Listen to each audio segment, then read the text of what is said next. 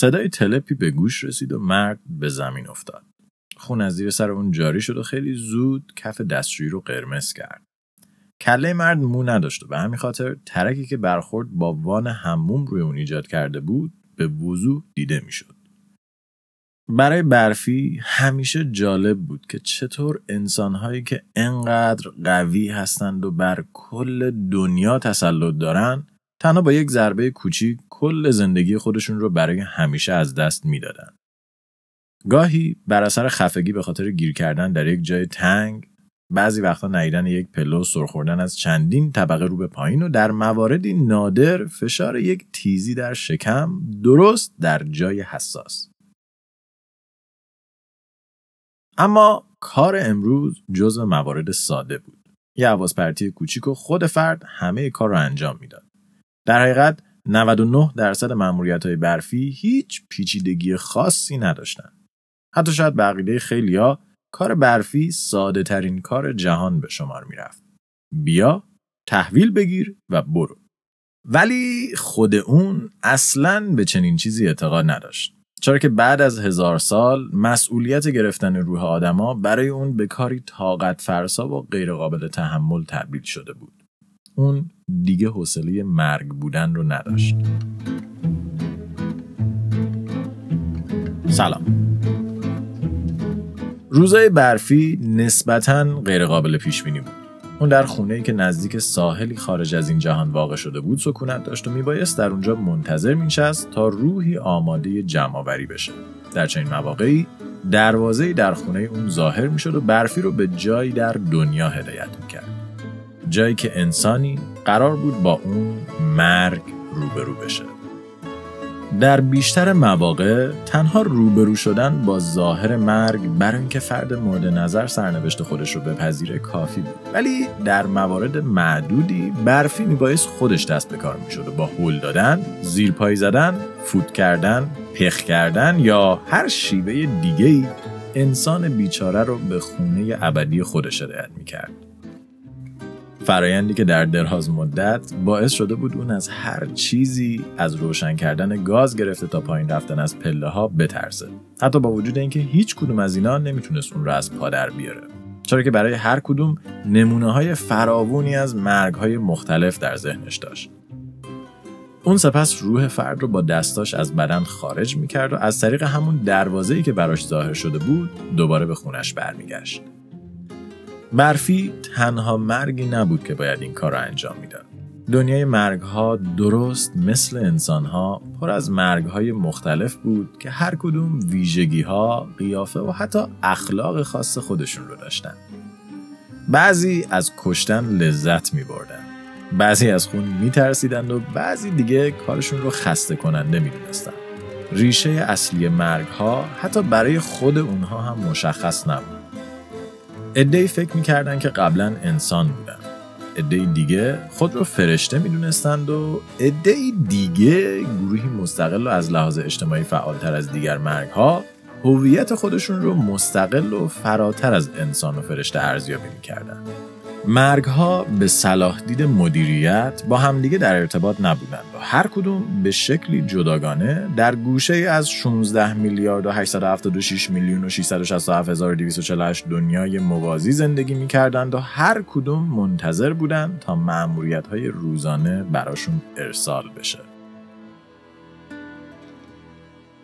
500 سال اول برای برفی مثل برق و باد سپری شد. اون صبح از خواب بیدار می‌شد روزی بین 10 الا 15 روح رو جمع آوری می‌کرد و سپس به خواب می‌رفت تا روز بعدی رو آغاز کنه. اون به خواب احتیاج نداشت ولی ایده خواب دیدن رو دوست داشت. درست همونطور که بعدا با اینکه به غذا احتیاج نداشت به آشپزی علاقه پیدا کرد. اما در نیمه دوم زندگی اون اتفاق عجیبی شروع به رخ دادن کرد. اتفاقی که شاید خیلی از انسانها با نام بحران میانسالی بشناسند و بی ربط به اتفاقاتی که در زمین در حال رخ دادن بود نبود. برفی با هر سفر کوتاه به دنیای انسانها بیشتر و بیشتر به سبک زندگی این موجودات علاقه من می شد و بیشتر با فرهنگ زمینی ارتباط برقرار می کرد و با هر ارتباط بیشتر به هویت خودش شک می‌کرد. زمانی که برای گرفتن روح یک نقاش رونسانسی به زمین رفته بود با خودش چند تا بوم و قلم آورد و نقاشی رو یاد گرفت. با مرگ موسیقیدانی فاخر و به سختی پیانوی رو به ویلای خود آورد تا ساز بزنه. بعد از کشتن نمایشنامه نویسی که اکنون از شهرتش آگاه بود برای اولین بار با مفهوم تراژدی آشنا شد. اون همیشه با خودش فکر می‌کرد که کار اون لطفی به انسان هاست و اتفاقی مثبت در زندگی اونها به شمار میره. ولی با خوندن نمایشنامه ها، دیدن نقاشی ها و گوش دادن به توصیفات انسان ها از خودش برفی نسبت به شغلی که در انتخاب اون هیچ نقشی نداشت به شک افتاده بود. شکی که خیلی زود به افسردگی و سپس به تلاشی برای خودکشی تغییر کرد. اما برفی تنها کسی نبود که در این دوران نسبت به کار خودش مردد شده بود. قرن 19 بالاترین میزان خودکشی مرگها در تاریخ 200 هزار ساله این موجودات رو به خود دید. در دنیای مرگ ها مرگ تنها به یک روش امکان پذیر بود و اون هم مواجه شدن مرگ با تصویر خودش در آینه بود. تا قبل از قرن 19 آینه یا وجود نداشت یا زیادی به درد نمی‌خورد و به همین خاطر خطر مرگ خیلی مرگ و تهدید نمی‌کرد. نهایتا هر سال تعداد محدودی از این موجودات به خاطر دیدن تصویر خود در دریاچه یا فلزهای براق از بین می‌رفتند و این عدد اونقدر بالا نبود که مدیریت رو نگران کنه. ولی در قرن 19 و با همهگیر شدن استفاده از آینه و افزایش افسردگی میان مرگ ها خطر مرگ خودخواسته این موجودات رو در هر سفر بیشتر از قبل تهدید می‌کرد. یک نگاه به آینه و همه مشکلات اونها حل می‌شد. شک اونها برطرف و فشار هزاران ساله از روی دوش اونها برداشته می‌شد. آمار مرگ مرگ ها روز به روز بالاتر می‌رفت و خیلی زود مدیریت رو نسبت به یک تغییر اساسی به فکر انداخت. آیا مدیریت قرار بود تا با مرگ ها منطقی صحبت کنه و به نگرانی های اونها گوش بده؟ معلومه که نه. مدیریت در تلاشی برای کاهش مرگ و گروهی از روحهایی که از وضعیت اخلاقی مناسبی برخوردار نبودند رو در تلاشی برای بخشش گناهانشون استخدام کرد تا قبل از هر پروژه مرگ به محل جرم برند و تمامی اشیای شفاف را از اونجا جمع آوری کنند تا مرگها هیچ راهی برای مرگ خودخواسته نداشته باشند. موجوداتی که در دنیای انسانها خیلی زود با نام ارواح سرگردان شناخته شدند. در کمال تعجب این روش موفقیت آمیز بود و تا ابتدای قرن بیستم مرگ مرگها دوباره به مقدار طبیعی خود برگشت. حتی اگه این کاهش مرگ به قیمت افسردگی شدید مرگها تموم می شد. برفی هم از این قاعده مستثنا نبود. اونم تا یه زمانی به خودکشی آینه ای فکر می کرد ولی ترس از دنیای پس از مرگ برای مرگ هزار ساله باعث شده بود تا این کار رو به موقع انجام نده و در جهانی گیر بیفته که خروج از اون دیگه ممکن نبود. در صد سال گذشته برفی تلاش کرده بود تا از زندگی لذت ببره. اون از هر مأموریت برای خودش سوقاتی های از دنیای انسان ها می آورد. یه جور جایزه برای موفقیت در مأموریت. گاهی وقتا کتاب، گاهی وقتا مجله و حتی در چند سال اخیر رو با پیدا کردن یک کنسول بازی های ویدیویی. اون حتی در یکی از مأموریتاش زنجیر رو روی میز پیرمرد متوفا پیدا کرده بود که کلمه برفی روی اون حک شده بود و اونقدر از اسم پیرمرد خوشش اومده بود که اون رو برای خودش هم انتخاب کرده. از اون روز به بعد خود رو به اسم برفی خطاب می‌کرد. البته کسی اونجا نبود تا به برفی بگه که این قلاده در اصل به سگ پیرمرد تعلق داشت سگی که بعد از مرگ پیرمرد از خونه فرار کرد و دیگه به اونجا برنگشت اکنون روزهای برفی با مدیتیشن آغاز می شد. با یوگا و آشپزی ادامه پیدا می کرد و عصرهاش به مطالعه، فیلم دیدن و بازی کردن سپری می شد و بعد از پیاده روی شبانه به پایان می رسید. و فاصله بین این اتفاقات با معمولیت های بی پایان پر می شد. اما با هر معموریت برفی بیش از پیش خسته و فکر پایان زندگی در ذهنش پررنگ و پررنگ تر می شد. هیچ کدوم از این فعالیت ها به اندازه لازم برای پرت کردن حواس اون از پوچی زندگی و نحس بودن هدفش کافی نبود. مرد تاس لخت و بی حرکت رو زمین افتاد و لایه از خون در زیر بدن شروع به جمع شدن کرد.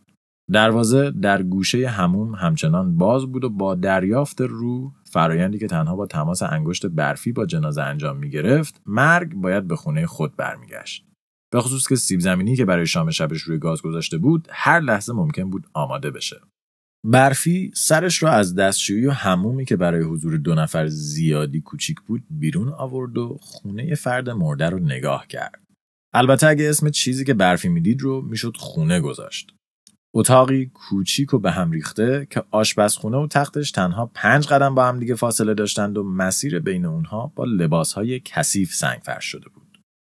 فرد مرده تنها زندگی می‌کرد.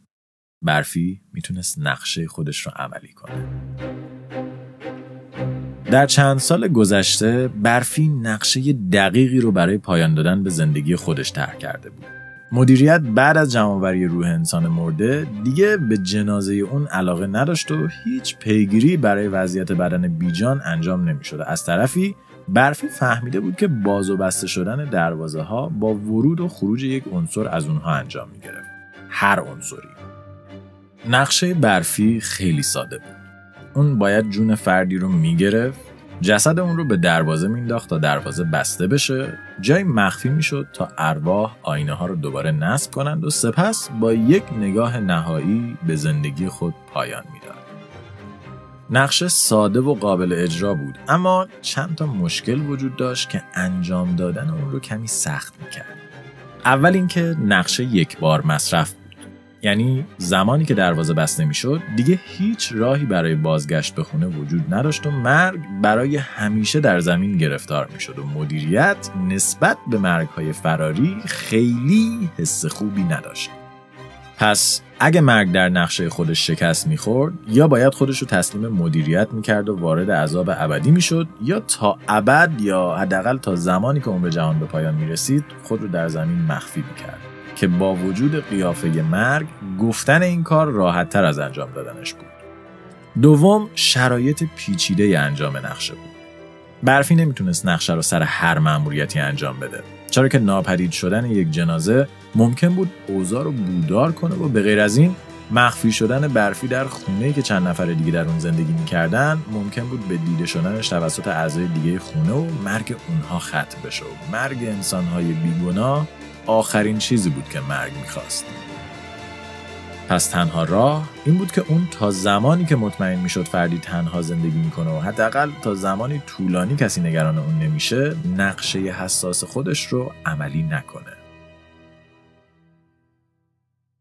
برفی با دیدن خونه خالی مرد کچل متوجه شد که اون تنها زندگی می‌کنه و با توجه به وضعیت خونه حد زد که احتمالا کسی تا مدتی نگران ناپدید شدنش نشه. فرصت موعود بالاخره فرا رسیده بود. امروز روزی بود که برفی به زندگی خودش پایان می‌داد. اون به دروازه‌ای که هنوز باز و جنازه‌ای که کف هموم افتاده بود نگاه کرد. سیب زمینی های برفی احتمالا تا الان آماده شده بودن. اون می‌خواست امشب برای خودش سالاد اولویه درست کنه. غذایی که علاقه شدیدی به اون داشت. برفی با خودش فکر کرد که چقدر خوب می‌شد اگه فرد کچل فردا میمون. حداقل اون می‌تونست یه بار دیگه غذای مورد علاقش رو بخوره. اما این اولین بار بود که در پنج سال گذشته اون به موردی برخورد کرده بود که همه شرایط رو برای نقشش داشت. تنها مدیریت می‌دونست که اگه اون امروز نقشه رو اجرا نمی‌کرد چند سال دیگه طول می‌کشید تا فرصتی دوباره پیدا کنه برفی یکی از ترسوترین مرگ های جهان بود ولی حتی اون هم می‌دونست که این بهترین فرصتیه که می‌تونه پیدا کنه برفی مصمم از تصمیم خود جسد رو کشید و به داخل دروازه پرد کرد و به همین راحتی مسیر خونه برای همیشه به روی اون بسته شد. برفی استرس درون خودش رو حس می‌کرد که لحظه به لحظه بیشتر می‌شد.